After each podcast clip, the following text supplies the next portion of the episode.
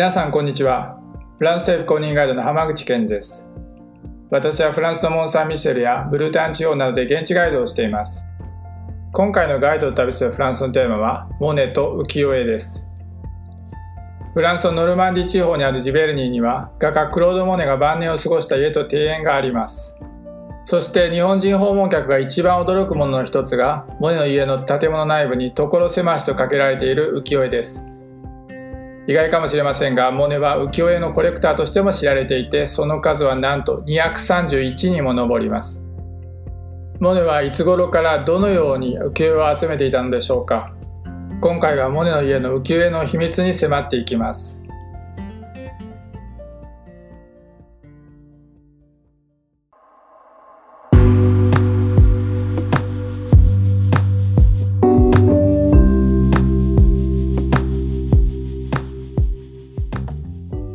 モネはいつ頃から浮世絵を飼い始めたのでしょうか？それは今でも専門家の間で意見が分かれるところです。一説によると16歳の時にルアーブルというノルマンディ地方にある有数の港町で最初の浮世絵を買ったというふうに言われています。ちなみにルアーブルは現在でもコンテナ流通に限って言えばフランス随一の規模の港です。モネが生まれたのは1840年のことです。単純に計算しても彼が最初に浮世を買ったのは1856年のことです。この時期日本はちょうど江戸時代の末期。日本はペリーと黒船の到来によってその2年前に日米和親条約を結んだところでした。一方で日本とフランスの直接の交流はその時はありませんでした。ではモネはどうやって浮世絵をフランスで買うことができたのでしょうか。フランスがまだ日本との直接の交易がなかった時代つまり日本がまだ鎖国を続けた時代には外国との交易は長崎の出島に限られ中国とオランダとの間のみ貿易が行われていました。当時はこの2国の手を渡って日本の浮世絵や工芸品がヨーロッパへと伝わっていきました。つまり日本からフランスへ浮世絵が運ばれるには2つのルートがあったわけです。最初のルートは中国人経由です。17世紀末に長崎の出島の近くで定着していた中国人は中国市場向けに日本製品の輸出を始めていました。そして物資の補給するために中国に立ち寄ったヨーロッパの商船もここで日本の工芸品などを買って本国に持ち帰っていきました。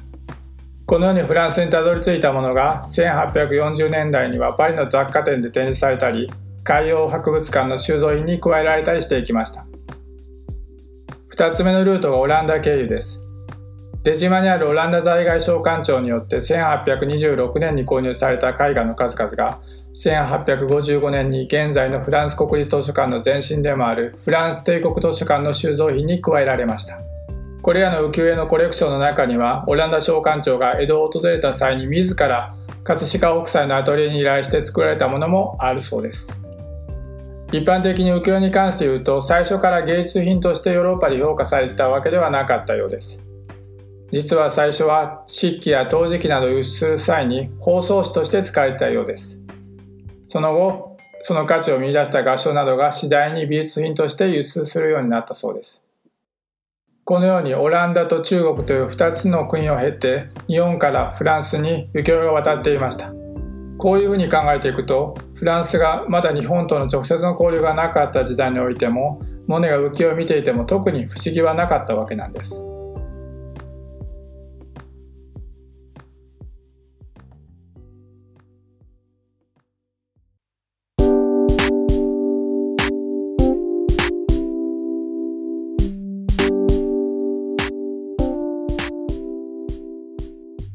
モネがいつ浮世絵を飼い始めたかに関して他の説としては1871年にオランダを旅行した時に買ったとかあるいはもっと後のジベルジに定住してからだというふうに言われたりもしています。つまり日本とフランスが国交を結んだ後ということです。この2つの説に関してはどちらでも不思議はないと思います。日本とフランスの間で国交が結ばれたのは1858年のことで両国で結ばれた日仏修好通商条約がきっかけです。同年にアメリカやイギリスなどと結んだ同内容の不平等条約でしたがこれによって日本とフランスの間に正式な外交関係が結ばれました。そして明治維新から文明開化へと近代化を急速に進める日本にとってもフランスは政治などの面で模範となっていきました。両国の間で外交関係が結ばれてからは文化面での日仏交流が盛んになっていき浮世絵などの絵画はもちろんのこと彫刻や工芸品などさまざまな分野の日本の芸術品がフランスに入ってくるようになりました。1860年代になると日本の工芸品や陶芸品は価値が上がり収集家たちはこぞって探すようになります。そしてパリの画商たちが浮世絵の展覧会を開催するまでになります。こうしてジャポニスムという波がフランスやヨーロッパにやってくるのです。ヨーロッパの画家にとっては浮世絵はまさにインスピレーションの宝庫でした。斬新な絵の構図や題材はもちろんのこと人物画においても寝そべったりうずくまったりという人のポーズはヨーロッパの絵ではあまり描かれないものでした。伝統的な西洋画と違って浮世絵には陰影もなく鮮やかな色使いも新鮮に映りました。印象派と呼ばれるようになるモネも北斎や広重たちの作品に大きな影響を受けました。画家として成功を収めてジベルニに引っ越した後もモネは常にパリで開かれる浮世絵などの日本美術の展覧会などの最新情報を常にチェックしていました。印象派の仲間であるピサロや交流のあったロダンなどと一緒に広重や歌丸の絵を見て感想を述べ合っていたのです。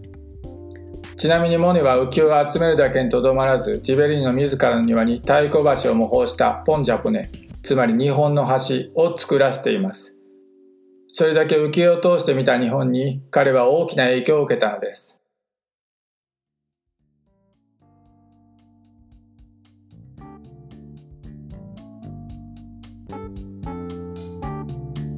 ところでモネはどういう基準で浮世絵を買っていたのでしょうか？実は彼は特定の画家の浮世絵を集めるということには執着はせずに自分の美的感覚に合うものを選んで購入していたようです。とはいえ18世紀以降の浮世の流れを俯瞰するには十分で特に花鳥画を好んだようです。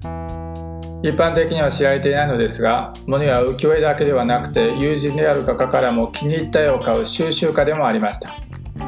モネの家を訪れると同時代に生きた画家の名画が飾られていますがそれは全てレプリカです。一方で浮世絵は当時のまま本物が飾られているそうなんです。というのは彼の死後息子のミッシェルに自らの絵とともに浮世絵コレクションは委ねられました。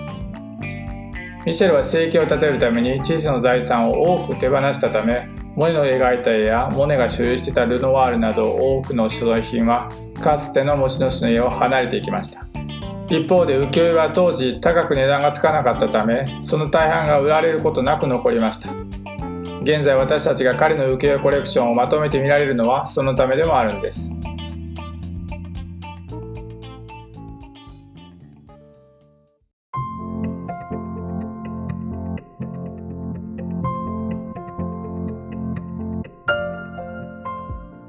それではガイドと旅するフランス、今日はこの辺でお別れしたいと思います。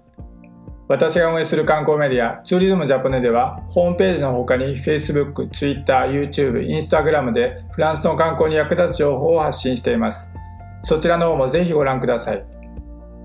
それでは皆さん、素晴らしい一日をお過ごしください。ご清聴ありがとうございました。